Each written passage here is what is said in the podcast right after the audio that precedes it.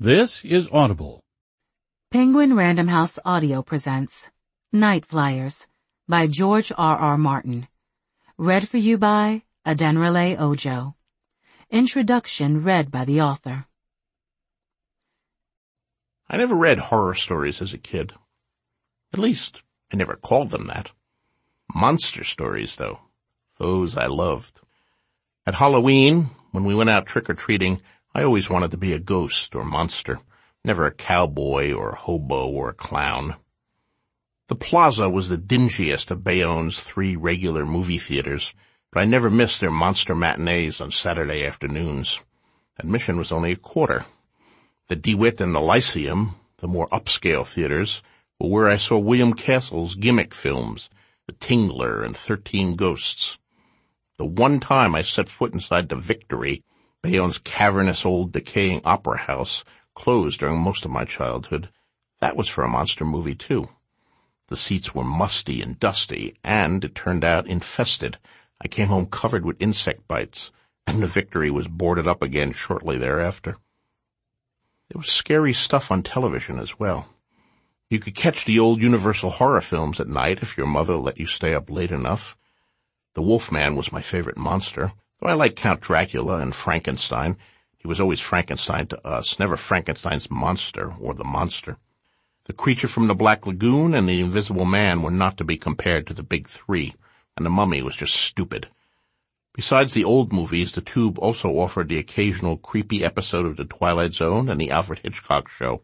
But Thriller, hosted by Boris Karloff, was scarier than both and then some.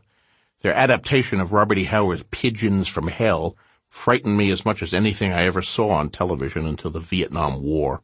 And the Vietnam War didn't have a guy come down a staircase with an axe buried in his head. I devoured monster comics too, though I was too young for the really good ones, Tales from the Crypt and its moldering EC ilk. I read about those later in the fanzines, but never owned a copy. I do recall coming across a beat-up old comic at the local barber shop that was a lot scarier than the ones that I was buying, almost certainly an old EC that the barber still had lying around. He had piles of old pre-DC Blackhawk comics as well. Before Marvel was Marvel, they published a lot of not especially scary monster comics, where the monsters had these goofy names and came from outer space. Those I got, though they were tepid fare for the most part, and I never liked them half as well as superhero comics. Funny books, movies, and television planted the seeds, and monstrous seeds they were. But my love of actual horror fiction did not take root until 1965, when I paid 50 cents, outrageous the way book prices were going up, for an Avon paperback anthology called Boris Karloff's Favorite Horror Stories, and read The Haunter of the Dark by H.P. Lovecraft. There were some other great yarns in that book as well, by the likes of Poe, Kornbluth, and Robert Bloch, but the Lovecraft was the one that caught me by the throat and wouldn't let go. I was afraid to go to sleep that night. The next day I began looking for more books with stories by H.P.L., who had vaulted to the top of my personal hit parade, where he remained for a long time, sharing pride of place with R.A.H. and J.R.R.T. We write what we read. I never read Zane Grey growing up, and I've never written a Western. I did read Heinlein, Tolkien, and Lovecraft. It was inevitable that one day I would set out to make some monsters of my own. As for those hybrids, long before H.P. Lovecraft came into my life, I once found a chemistry set waiting underneath the Christmas tree. Chemistry sets were all the rage in the 50s and were found beneath as many trees as Lionel trains or Roy Rogers gun belts with the matching six shooters. If you were a boy, girls got the Dale Evans set and Betty Crocker baking sets instead of chemistry sets. It was the age of Sputnik, the age of Charles Van Doren, the age of the atom. America wanted all us boys to grow up to be rocket scientists so we could beat the damn Ruskies to the moon. The chemistry sets they sold then, and may still be selling for all I know, consisted of a big hinged metal box with racks of little glass jars of chemicals inside along with test tubes and beakers and an instructional booklet describing the various educational experiments you could perform. On the front of the box there was usually a picture of a clean-cut boy, never a girl, in a white lab coat holding up a test tube as he performed one of the many educational experiments. White lab coats were not included. Somewhere, I do not doubt, there must have been some kids like him, kids who dutifully followed the instructions, performed the educational experiments, learned many valuable scientific things, and grew up to be chemists. I never knew any, though.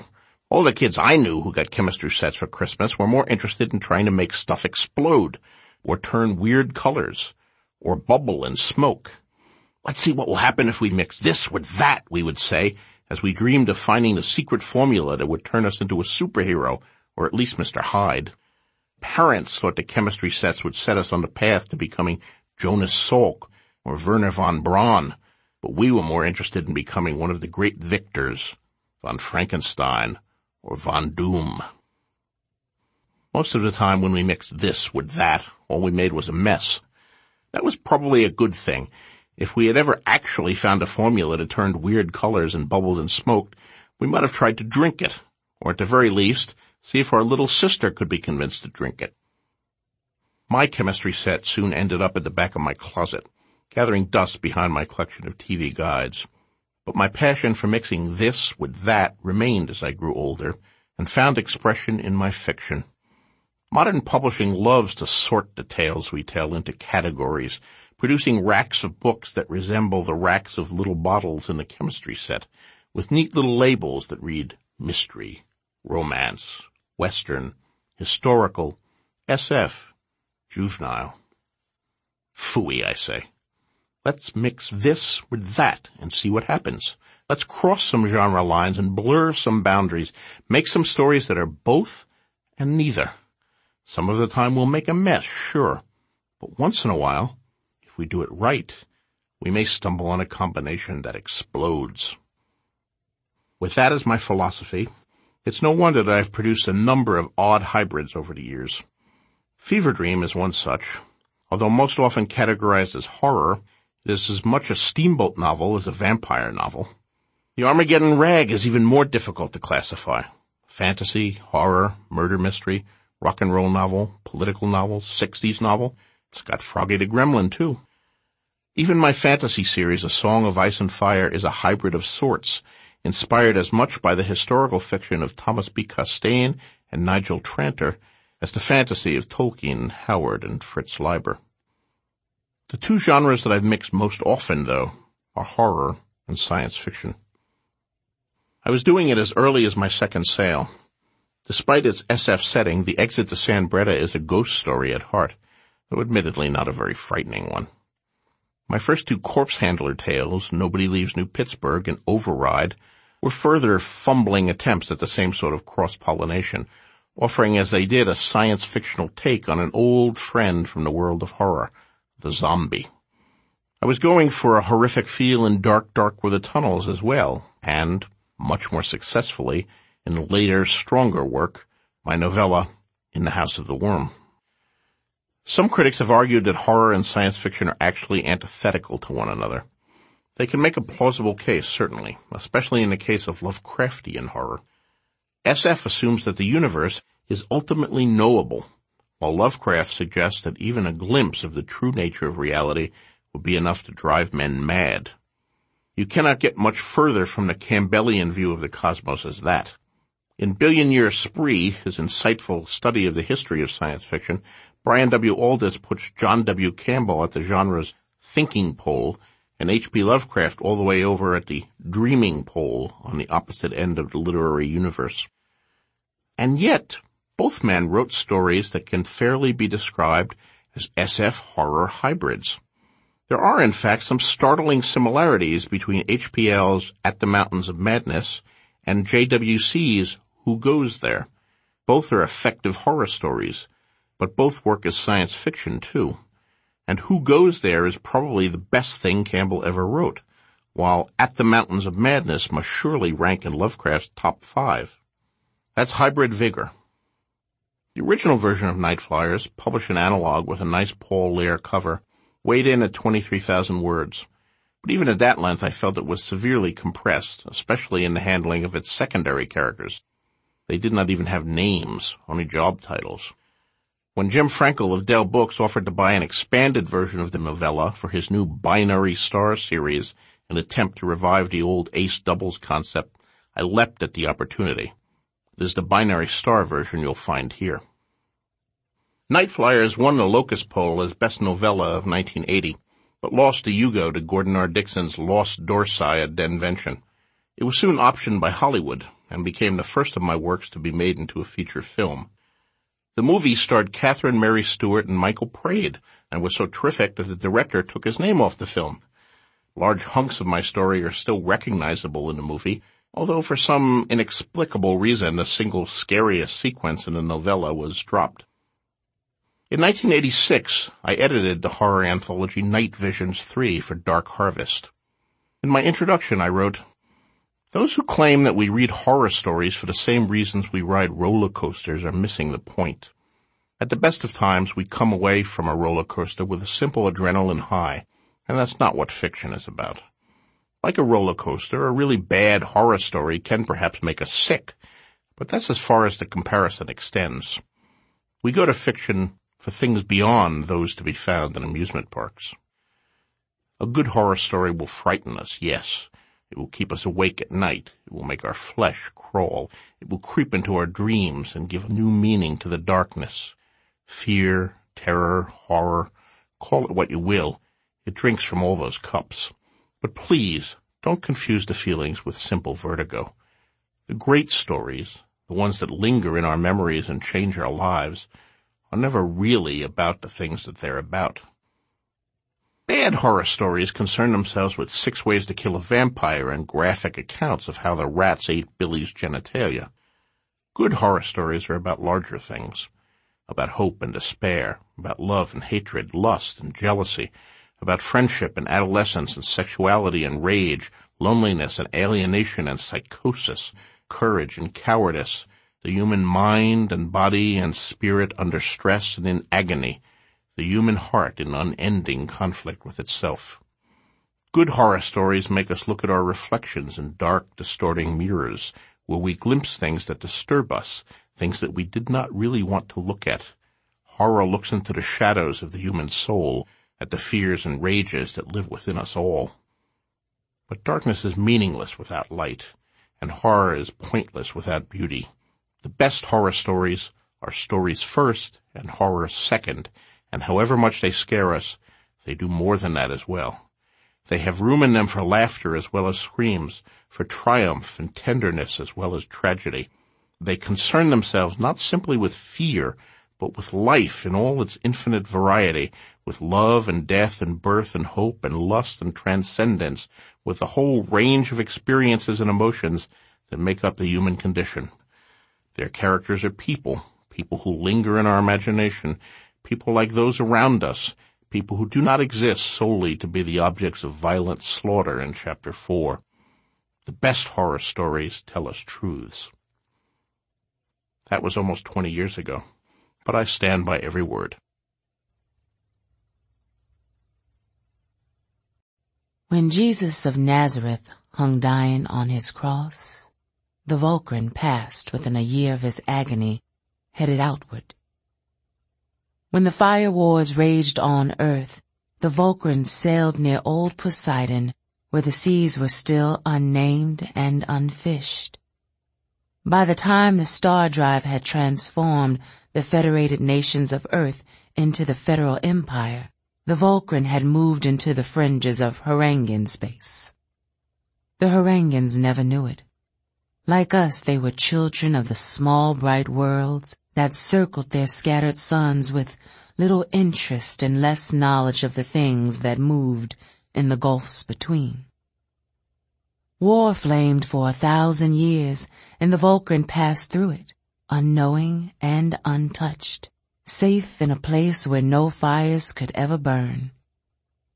Afterwards, the Federal Empire was shattered and gone, and the Hrangans vanished in the dark of the collapse, but it was no darker for the Volcryn. When Kleronomas took his survey ship out from Avalon, the Volcryn came within ten light years of him. Kleronomas found many things, but he did not find the Volcryn. Not then, and not on his return to Avalon a lifetime later. When I was a child of three, Kleronomas was dust, as distant and dead as Jesus of Nazareth, and the Volcryn passed close to Daronne. That season, all the Crey sensitives grew strange and sat staring at the stars with luminous, flickering eyes. When I was grown, the Volcryn had sailed beyond Terra, past the range of even the Crey, still heading outward. And now I am old and growing older, and the Volcryn will soon pierce the tempter's veil where it hangs like a black mist between the stars. And we follow. We follow. Through the dark gulfs where no one goes, through the emptiness, through the silence that goes on and on. My night flyer and I give chase.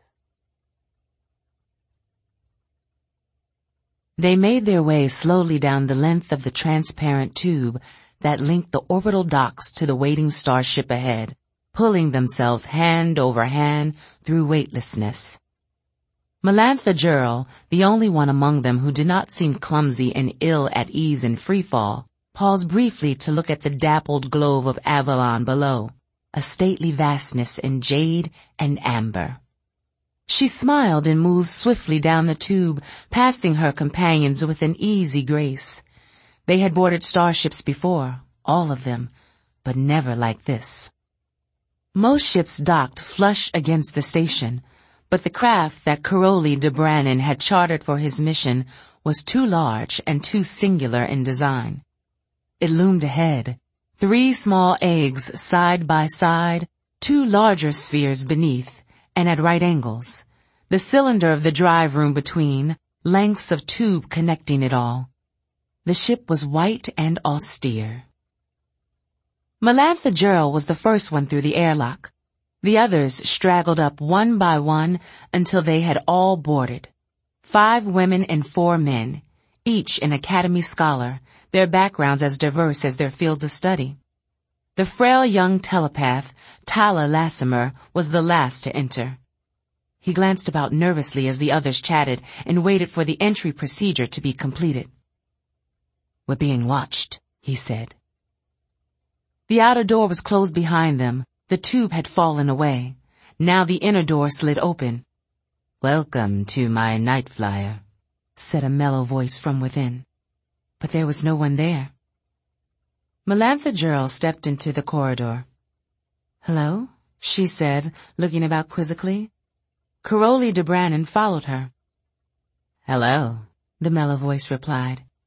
It was coming from a communicator grill beneath a darkened view screen. This is Royd Eris, master of the Night Flyer. I am pleased to see you again, Karoly, and pleased to welcome the rest of you. Where are you? Someone demanded. In my quarters, which occupy half of this life support sphere, the voice of Royd Eris replied amiably.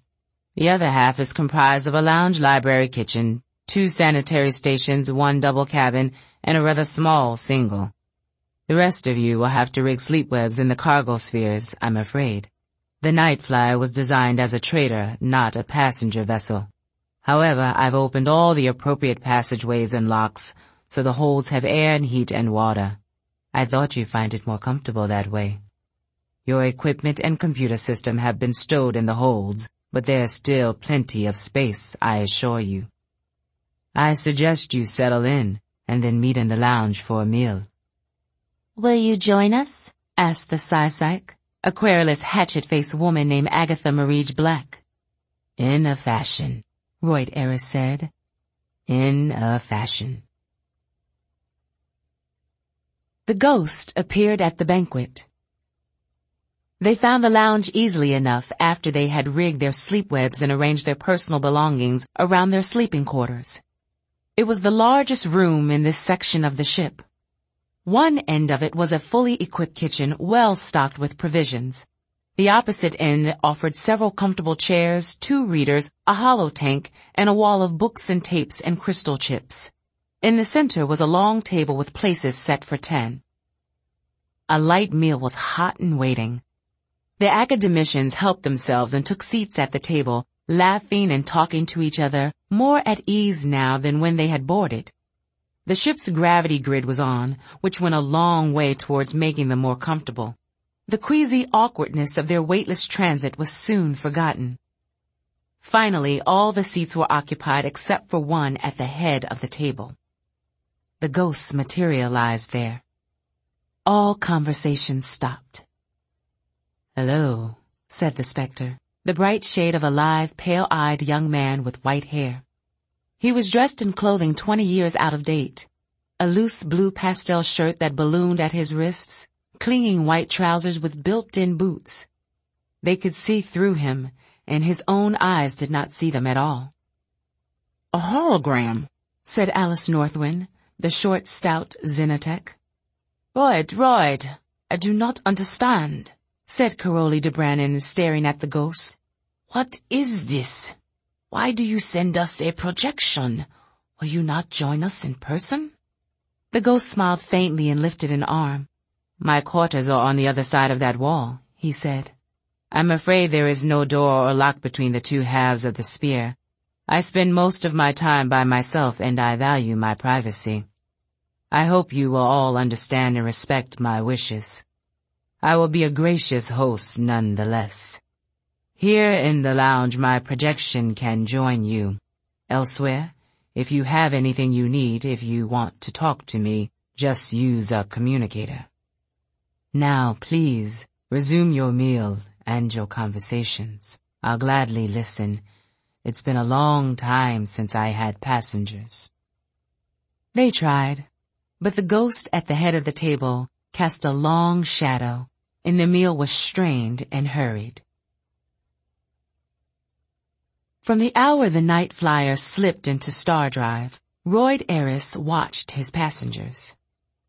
Within a few days, most of the academicians had grown accustomed to the disembodied voice from the communicators and the holographic specter in the lounge. But only Melantha Jhirl and Karoly d'Branin ever seemed really comfortable in his presence. The others would have been even more uncomfortable if they had known that Royd was always with them. Always and everywhere, he watched. Even in the sanitary stations, Royd had eyes and ears. He watched them work, eat, sleep, copulate. He listened untiringly to their talk. Within a week he knew them, all nine, and had begun to ferret out their tawdry little secrets. The cyberneticist, Lommie Thorne, talked to her computers and seemed to prefer their company to that of humans. She was bright and quick, with a mobile, expressive face and a small, hard, boyish body. Most of the others found her attractive, but she did not like to be touched. She sexed only once with Melantha Jhirl. Lommie Thorne wore shirts of softly woven metal and had an implant in her left wrist that let her interface directly with her computers. The xenobiologist Rojan Christopheris was a surly, argumentative man, a cynic whose contempt for his colleagues was barely kept in check, a solitary drinker. He was tall and stooped and ugly. The two linguists, Daniel and Lindgren, were lovers in public, constantly holding hands and supporting each other. In private, they quarreled bitterly. Lindgren had a mordant wit and liked to wound Daniel when it hurt the most, with jokes about his professional competence. They sexed often, both of them, but not with each other. Agatha Marij-Black, the Psy-Psych, was a hypochondriac given to black depressions, which worsened in the close confines of the night flyer. Xenotech Alice Northwind ate constantly and never washed. Her stubby fingernails were always caked with black dirt, and she wore the same jumpsuit for the first two weeks of the voyage, taking it off only for sex and then only briefly. Telepath Thale Lasamer was nervous and temperamental, afraid of everyone around him, yet given to bouts of arrogance in which he taunted his companions with thoughts he had snatched from their minds. Royd Eris watched them all, studied them, lived with them and through them. He neglected none, not even the ones he found the most distasteful. But by the time the night flyer had been lost in the roiling flux of Star Drive for two weeks, two of his riders had come to engage the bulk of his attention. Most of all, I want to know the why of them, Karoly d'Branin told him one false night the second week out from Avalon. Royd's luminescent ghost sat close to de in the darkened lounge, watching him drink bittersweet chocolate. The others were all asleep. Night and day are meaningless on a starship, but the night flyer kept the usual cycles and most of the passengers followed them. Old d'Branin, administrator, generalist, and mission leader, was the exception. He kept his own hours preferred work to sleep, and liked nothing better than to talk about his pet obsession, the Volcryn he haunted. The if of them is important as well, Karoly, Royd answered. Can you truly be certain these aliens of yours exist? I can be certain, Karoly d'Branin said, with a broad wink. He was a compact man, short and slender, iron gray hair carefully styled, and his tunic almost fussily neat, but the expansiveness of his gestures and the giddy enthusiasms to which he was prone belied his sober appearance. That is enough. If everyone else was certain as well, we would have a fleet of research ships instead of your little night flyer. He sipped at his chocolate and sighed with satisfaction. Do you know the Nor'lith, Royd? The name was strange, but it took Royd only a moment to consult his library computer. An alien race on the other side of human space, past the Fyndii worlds and the Damoosh. Possibly legendary. De chuckled. No, no, no. Your library is out of date, my friend. You must supplement it the next time you visit Avalon. Not legends, no. Real enough, though far away. We have little information about the Nor'lith, but we are sure they exist though you and I may never meet one. They were the start of it all. Tell me, Royd said. I am interested in your work, Karoly. I was coding some information into the Academy computers, a packet newly arrived from Dam Tulian after 20 standard years in transit. Part of it was Nor'lith folklore, I had no idea how long that had taken to get to Dam Tulian, or by what route it had come, but it did not matter. Folklore is timeless anyway, and this was fascinating material. Do you know that my first degree was in xenomythology? I did not. Please continue. The Volcryn story was among the Nor'lith myths. It awed me a race of sentience moving out from some mysterious origin in the core of the galaxy, sailing towards the galactic edge and it was alleged eventually bound for intergalactic space itself.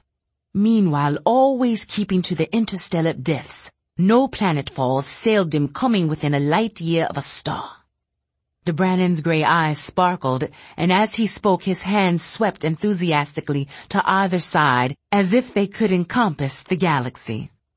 And doing it without a star drive, Royd, that is the real wonder. Doing it in ships moving only a fraction of the speed of light. That was the detail that obsessed me. How different they must be, my Volcryn. Wise and patient, long-lived and long-viewed, with none of the terrible haste and passion that consumes the lesser races. Think how old they must be, the Volcryn ships. Old, Royd agreed. Karoly, you said ships. More than one? Oh yes, d'Branin said. According to the Nor'lith, one or two appeared first on the innermost edges of their trading sphere, but others followed.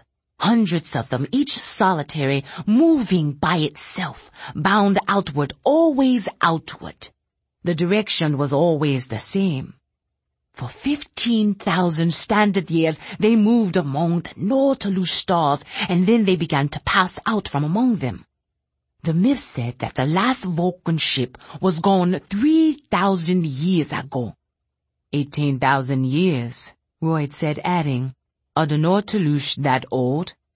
Not as star travelers know, d'Branin said smiling. According to their own histories, the Nor'lith have only been civilized for about half that long. That bothered me for a while. It seemed to make the Volcryn story clearly a legend. A wonderful legend, true, but nothing more. Ultimately, however, I could not let it alone. In my spare time, I investigated, cross-checking with other alien cosmologies to see whether this particular myth was shared by any races other than the Nor'lith. I thought perhaps I could get a thesis out of it. It seemed a fruitful line of inquiry. I was startled by what I found.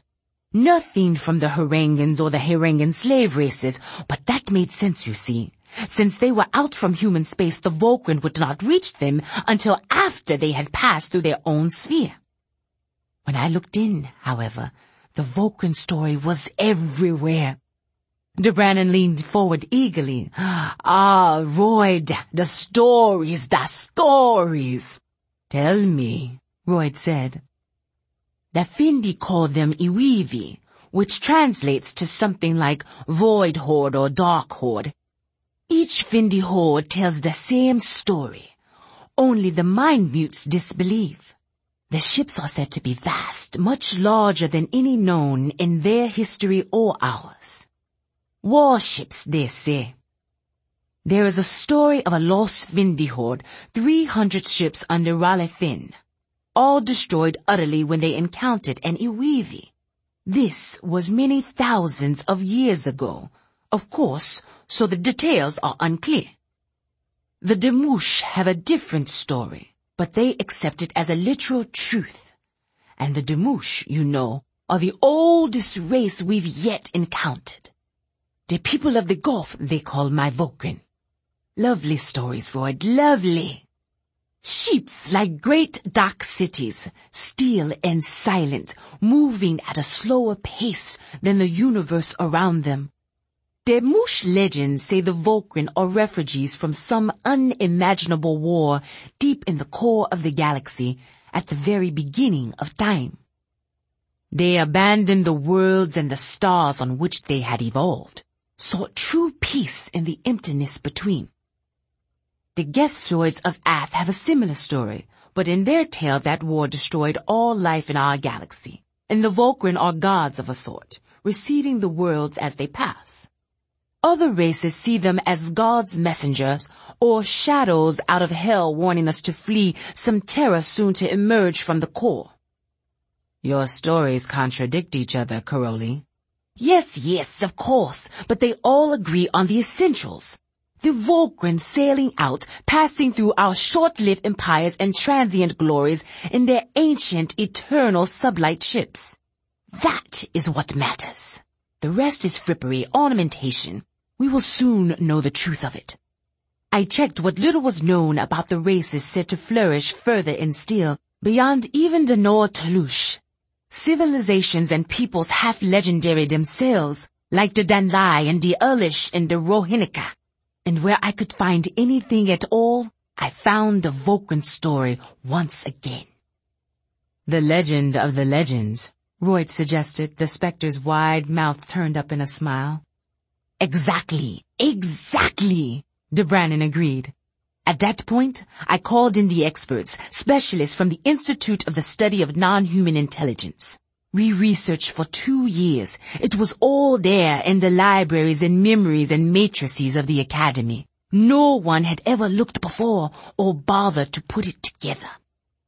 The Volcryn had been moving through the man realm for most of human history since before the dawn of spaceflight. While we twist the fabric of space itself to cheat relativity, they have been sailing their great ships right through the heart of our alleged civilization, past our most populous worlds at stately slow sublight speeds, bound for the fringe and the dark between the galaxies. Marvelous, Royd, marvelous. Marvelous, Royd agreed.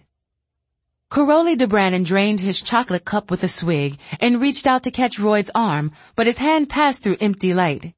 He seemed disconcerted for a moment before he began to laugh at himself. ah, my Volcryn. I grow over-enthused, Royd. I am so close now. They have preyed on my mind for a dozen years, and within the month I will have them, will behold their splendor with my own weary eyes. Then Then, if only I can open communication, if only my people can reach ones so great and strange as they, so different from us. I have hopes, Royd, hopes that at last I will know the why of it. The ghost of Royd Eris smiled for him and looked on through calm, transparent eyes. Passengers soon grow restless on a starship under drive, sooner on one as small and as spare as the Nightflyer. Late in the second week, the speculation began in deadly earnest. Who is this Royd Eris really? The xenobiologist Rojan Christopheris complained one night when four of them were playing cards. Why doesn't he come out? What's the purpose of keeping himself sealed off from the rest of us? Ask him, suggested Daniel the male linguist. What if he's a criminal of some sort? Christopheris said. Do we know anything about him? No, of course not. De engaged him and De is a senile old fool. We all know that. It's your play, Lommie Thorne said. Christopheris snapped down a card. Setback, he declared. You'll have to draw again. He grinned. As for this Eris, who knows that he isn't planning to kill us all? For our vast wealth, no doubt, said Lindgren, the female linguist. She played a card on top of the one Christopheris had laid down. Ricochet, she called softly. She smiled. So did Royd Eris, watching. Jhirl was good to watch. Young, healthy, active, Jhirl had a vibrancy about her the others could not match. She was big in every way, a head taller than anyone else on board, large-framed, large-breasted, long-legged, strong, muscles moving fluidly beneath shiny coal-black skin. Her appetites were big as well. She ate twice as much as any of her colleagues, drank heavily without ever seeming drunk, exercised for hours every day on equipment she had brought with her and set up in one of the cargo holds. By the third week out, she had sex with all four of the men on board and two of the other women. Even in bed, she was always active, exhausting most of her partners. Royd watched her with consuming interest. I am an improved model, she told him once as she worked out on her parallel bars, sweat glistening on her bare skin, her long black hair confined in a net. Improved, Royd said. He could not send his projection down to the holds, but Melantha had summoned him with a communicator to talk while she exercised not knowing he would have been there anyway. She paused in her routine, holding her body straight and aloft with the strength of her arms and her back. Altered, Captain, she said. She had taken to calling him Captain. Born on Prometheus among the elite, child of two genetic wizards, improved, Captain. I require twice the energy you do, but I use it all a more efficient metabolism, a stronger and more durable body, and expected lifespan half again than normal humans. My people have made some terrible mistakes when they try to radically redesign humanity, but the small improvements they do well. She resumed her exercises, moving quickly and easily, silent until she had finished.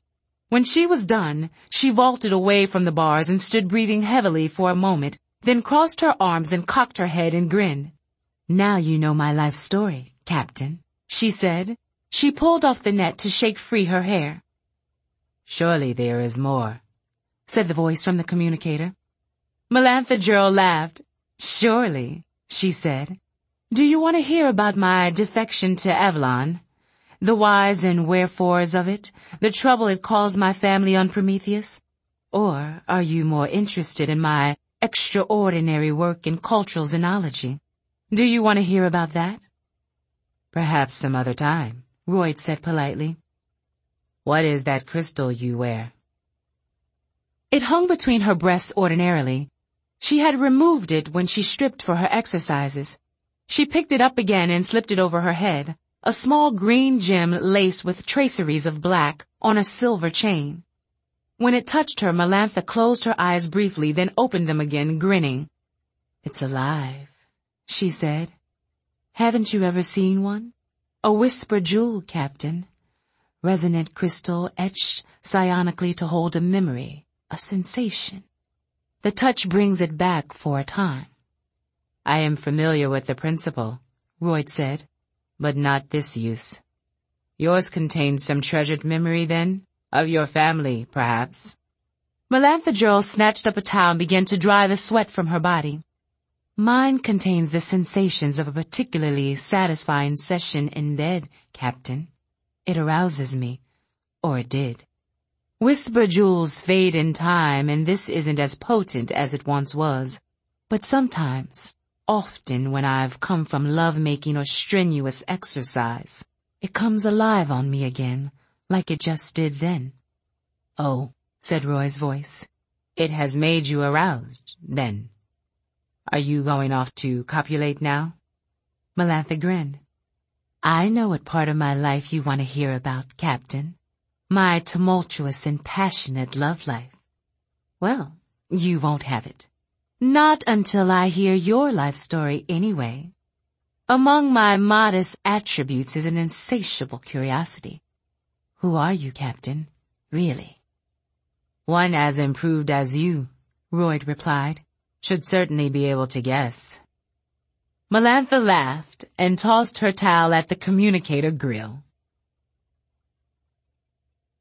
Lommie Thorne spent most of her days in the cargo hold they had designated as the computer room, setting up the system they would use to analyze the Volcryn. As often as not, the xenotech Alice Northwind came with her to lend a hand. The cyberneticist whistled as she worked. Northwind obeyed her orders in a sullen silence. Occasionally they talked. Eris isn't human, Lommie Thorne said one day as she supervised the installation of a display view screen. Alice Northwind grunted. What? A frown broke across her square, flat features. Christopheris and his talk had made her nervous about Eris. She clicked another component into position and turned. He talks to us, but he can't be seen, the cyberneticist said. This ship is uncrewed, seemingly all automated except for him. Why not entirely automated then? I'd wager this Royd Eris is a fairly sophisticated computer system, perhaps a genuine artificial intelligence. Even a modest program can carry on a blind conversation indistinguishable from a human's. This one could fool you, I'd bet, once it's up and running. The Xenotech grunted and turned back to her work. Why fake being human then? Because, said Lommie Thorne, most legal systems give AIs no rights. A ship can't own itself, even on Avalon. The Nightfly is probably afraid of being seized and disconnected. She whistled. Death, Alice, the end of self-awareness and conscious thought.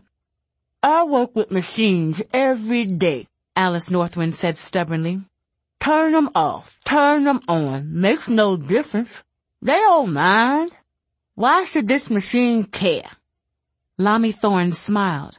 A computer is different, Alice, she said.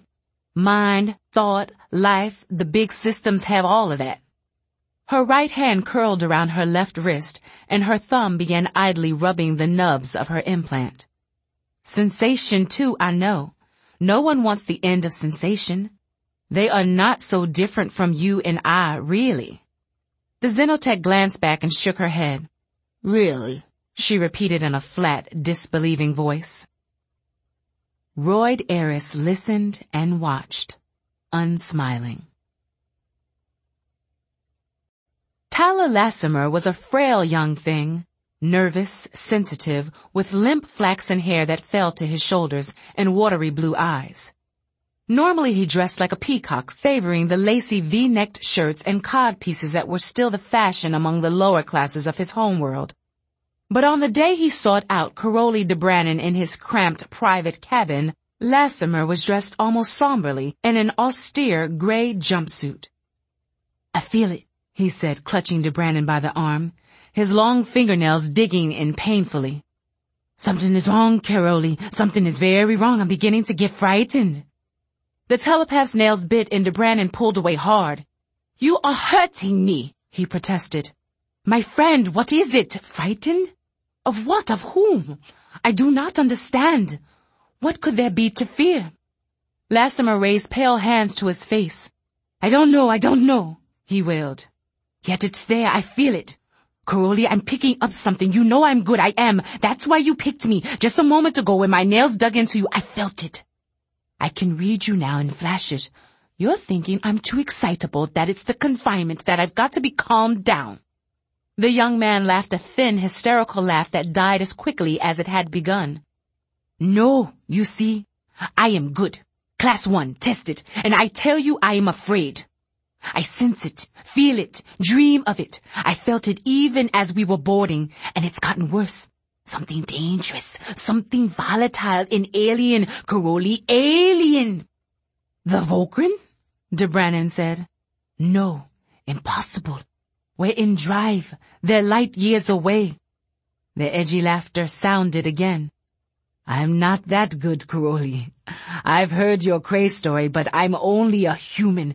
No, this is close. On the ship. One of us? Maybe, Lasamer said. He rubbed his cheek absently. I can't sort it out. D'Branin put a fatherly hand on his shoulder. Thale, this feeling of yours, could it be that you are just tired? We have all of us been under strain. Inactivity can be taxing. Get your hand off me, Lasamer snapped. De drew back his hand quickly. This is real, the telepath insisted.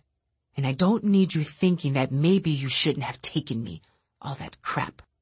I am as stable as anyone on this, this. How dare you think I'm unstable? You ought to look inside some of these others.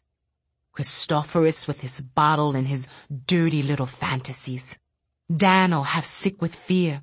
Lommie and her machines with hers, all metal and lights and cool circuits. Sick, I tell you. And Jhirl's arrogant and Agatha whines even in her head to herself all the time. And Alice is empty, like a cow. You, you don't touch them. See into them. What do you know of stable? Losers, De. They've given you a bunch of losers, and I'm one of your best. So don't you go thinking that I'm not stable, not sane, you hear? His blue eyes were fevered. Do you hear? Easy, d'Branin said. Easy. Thale, you're getting excited. The telepath blinked and suddenly the wildness was gone. Excited? he said. Yes. He looked around guiltily. It's hard, Karoly, but listen to me. You must. I'm warning you. We're in danger. I will listen, De said, but I cannot act without more definite information. You must use your talent and get it for me, yes? You can do that. Lasamer nodded. Yes, he said. Yes. They talked quietly for more than an hour, and finally the telepath left peacefully.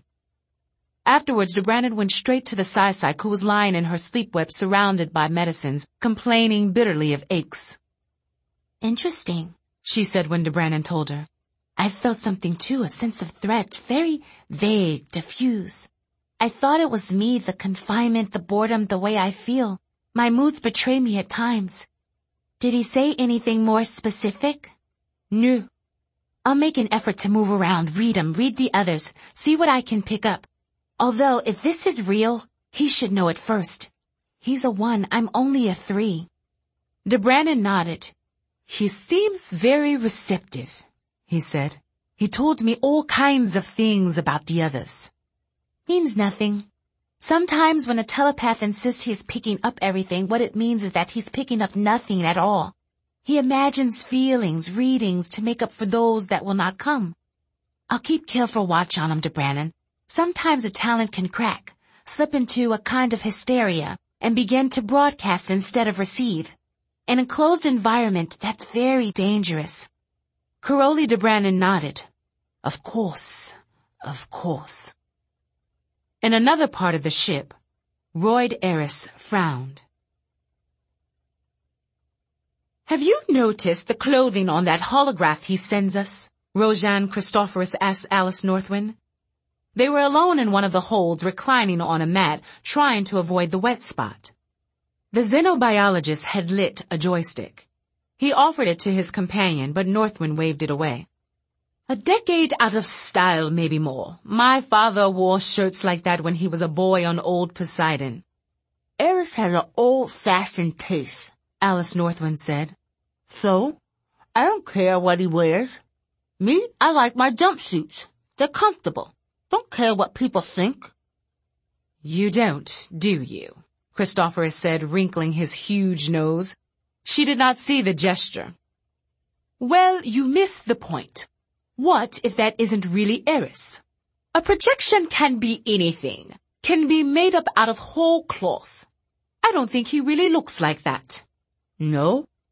Now her voice was curious. She rolled over and curled up beneath his arm, her heavy white breasts against his chest. What if he's sick, deformed, ashamed to be seen the way he really looks? Christopheris said. Perhaps he has some disease. The slow plague can waste a person terribly, but it takes decades to kill, and there are other contagions. Manthrax, new leprosy, the melt, Langermann's disease, lots of them. Could be that Royd's self-imposed quarantine is just that. A quarantine. Think about it. Alice Northwind frowned. All this talk of Eris, she said, is making me edgy. The xenobiologist sucked on his joystick and laughed. Welcome to the Nightflyer, then. The rest of us are already there. In the fifth week out, Melantha Jhirl pushed her pawn to the sixth rank, and Royd saw that it was unstoppable and resigned. It was his eighth straight defeat at her hands in as many days. She was sitting cross-legged on the floor of the lounge, the chessmen spread out before her in front of a darkened view screen. Laughing, she swept them all away. Don't feel bad, Royd, she told him. I am an improved model, always three moves ahead. I should tie in my computer, he replied. You'd never know. His ghost materialized suddenly, standing in front of the view screen, and smiled at her. I'd know within three moves, Melantha Jhirl said. Try it. They were the last victims of a chess fever that had swept the Nightflyer for more than a week. Initially, it had been Christopheris who had produced the set and urged people to play, but the others had lost interest quickly when Thale Lasamer sat down and beat them all, one by one. Everyone was certain that he'd done it by reading their minds, but the telepath was in a volatile, nasty mood and no one dared voice the accusation. Melantha, however, had been able to defeat Lasamer without very much trouble. He isn't that good a player, she told Royd afterwards. And if he's trying to lift ideas from me, he's getting gibberish. The improved model knows certain mental disciplines. I can shield myself well enough, thank you. Christopheris and a few of the others then tried a game or two against Melantha and were routed for their troubles. Finally, Royd asked if he might play. Only Melantha and Karoly were willing to sit down with him over the board, and since Karoly could barely recall how the pieces moved from one moment to the next, that left Melantha and Royd as regular opponents. They both seemed to thrive on the games, though Melantha always won. Melantha stood up and walked to the kitchen, stepping right through Royd's ghostly form, which she steadfastly refused to pretend was real. The rest of them walk around me, Royd complained. She shrugged and found a bulb of beer in a storage compartment. When are you going to break down and let me behind your wall for a visit, Captain? She asked. Don't you get lonely back there? Sexually frustrated? Claustrophobic? I have flown the Nightflyer all my life, Melantha, Royd said. His projection, ignored, winked out. If I was subject to claustrophobia, sexual frustration, or loneliness, such a life would have been impossible. Surely that should be obvious to you, being as improved a model as you are. She took a squeeze of her beer and laughed her mellow, musical laugh at him. I'll solve you yet, Captain, she warned. Meanwhile, he said, tell me some more lies about your life. Have you ever heard of Jupiter? The Xenotech demanded of the others. She was drunk, lolling in her sleep web in the cargo hold. Something to do with Earth, said Lindren. The same myth system originated both names, I believe. Jupiter, the Xenotech announced loudly, is a gas giant in the same solar system as old Earth. Didn't know that, did you? I've got more important things to occupy my mind than such trivia, Alice, Lindgren said. Alice Northwind smiled down smugly. Listen, I'm talking to you. They were on the verge of exploring this Jupiter when the star drive was discovered, all way back. After that, course, no one bothered with gas giants. Just slip into drive and find the habitable worlds, settle them, ignore the comets and the rocks and the gas giants. There's another star just a few light years away and it has more habitable planets. But there were people who thought those Jupiters might have life, you know? Do you see? I see that you're blind drunk, Lindgren said. Christopheris looked annoyed. If there is intelligent life on the gas giants, it shows no interest in leaving them, he snapped. All of the sentient species we have met up to now have originated on worlds similar to Earth, and most of them are oxygen breathers. Unless you're suggesting that the Volcryn are from a gas giant. The Xenotech pushed herself up to a sitting position and smiled conspiratorially. Not the Volcryn, she said. Royd Eris. Crack that forward bulkhead in the lounge and watch the methane and ammonia come smoking out. Her hand made a sensuous waving motion through the air, and she convulsed with giddy laughter. The system was up and running. Cyberneticist Lommie Thorne sat at the master console, a featureless black plastic plate upon which the phantom images of a hundred keyboard configurations came and went in holographic display, vanishing and shifting even as she used them. Around her rose crystalline data grids, ranks of view screens and readout panels upon which columns of figures marched and geometric shapes did stately whirling dances, dark columns of seamless metal that contained the mind and soul of her system. She sat in the semi-darkness happily, whistling as she ran the computer through several simple routines, her fingers moving across the flickering keys with blind speed and quickening tempo. Ah, she said once, smiling. Later on, only, good. Then it was time for the final run-through. Lommie Thorne slid back the metallic fabric of her left sleeve, pushed her wrists beneath the console, found the prongs, jacked herself in, interface. Ecstasy. Inkblot shapes in a dozen glowing colors twisted and melded and broke apart on the readout screens. In an instant, it was over. Lommie Thorne pulled free her wrist. The smile on her face was shy and satisfied, but across it lay another expression, the merest hint of puzzlement. She touched her thumb to the holes of her wrist jack and found them warm to the touch, tingling. Lommie shivered. The system was running perfectly, hardware in good condition, all software systems functioning according to plan, interface meshing well. It had been a delight as it always was. When she joined with the system, she was wise beyond her years and powerful and full of light and electricity and the stuff of life, cool and clean and exciting to touch, and never alone, never small or weak. That was what it was always like when she interfaced and let herself expand.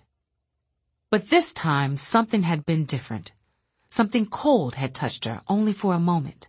Something very cold and very frightening, and together she and the system had seen it clearly for a brief moment, and then it had been gone again. The cyberneticist shook her head and drove the nonsense out. She went back to work. After a time, she began to whistle. During the sixth week, Alice Northwind cut herself badly while preparing a snack. She was standing in the kitchen slicing a spiced meat stick with a long knife when suddenly she screamed. Daniel and Lindgren rushed to her and found her staring down in horror at the chopping block in front of her. The knife had taken off the first joint of the index finger on her left hand and the blood was spreading in ragged spurts. The ship lurched, Alice said numbly, staring at Dan'l. Didn't you feel it jerk? It pushed the knife to the side. Get something to stop the bleeding, Lindgren said. Dan'l looked around in panic. Oh, I'll do it myself, Lindgren finally said, and she did.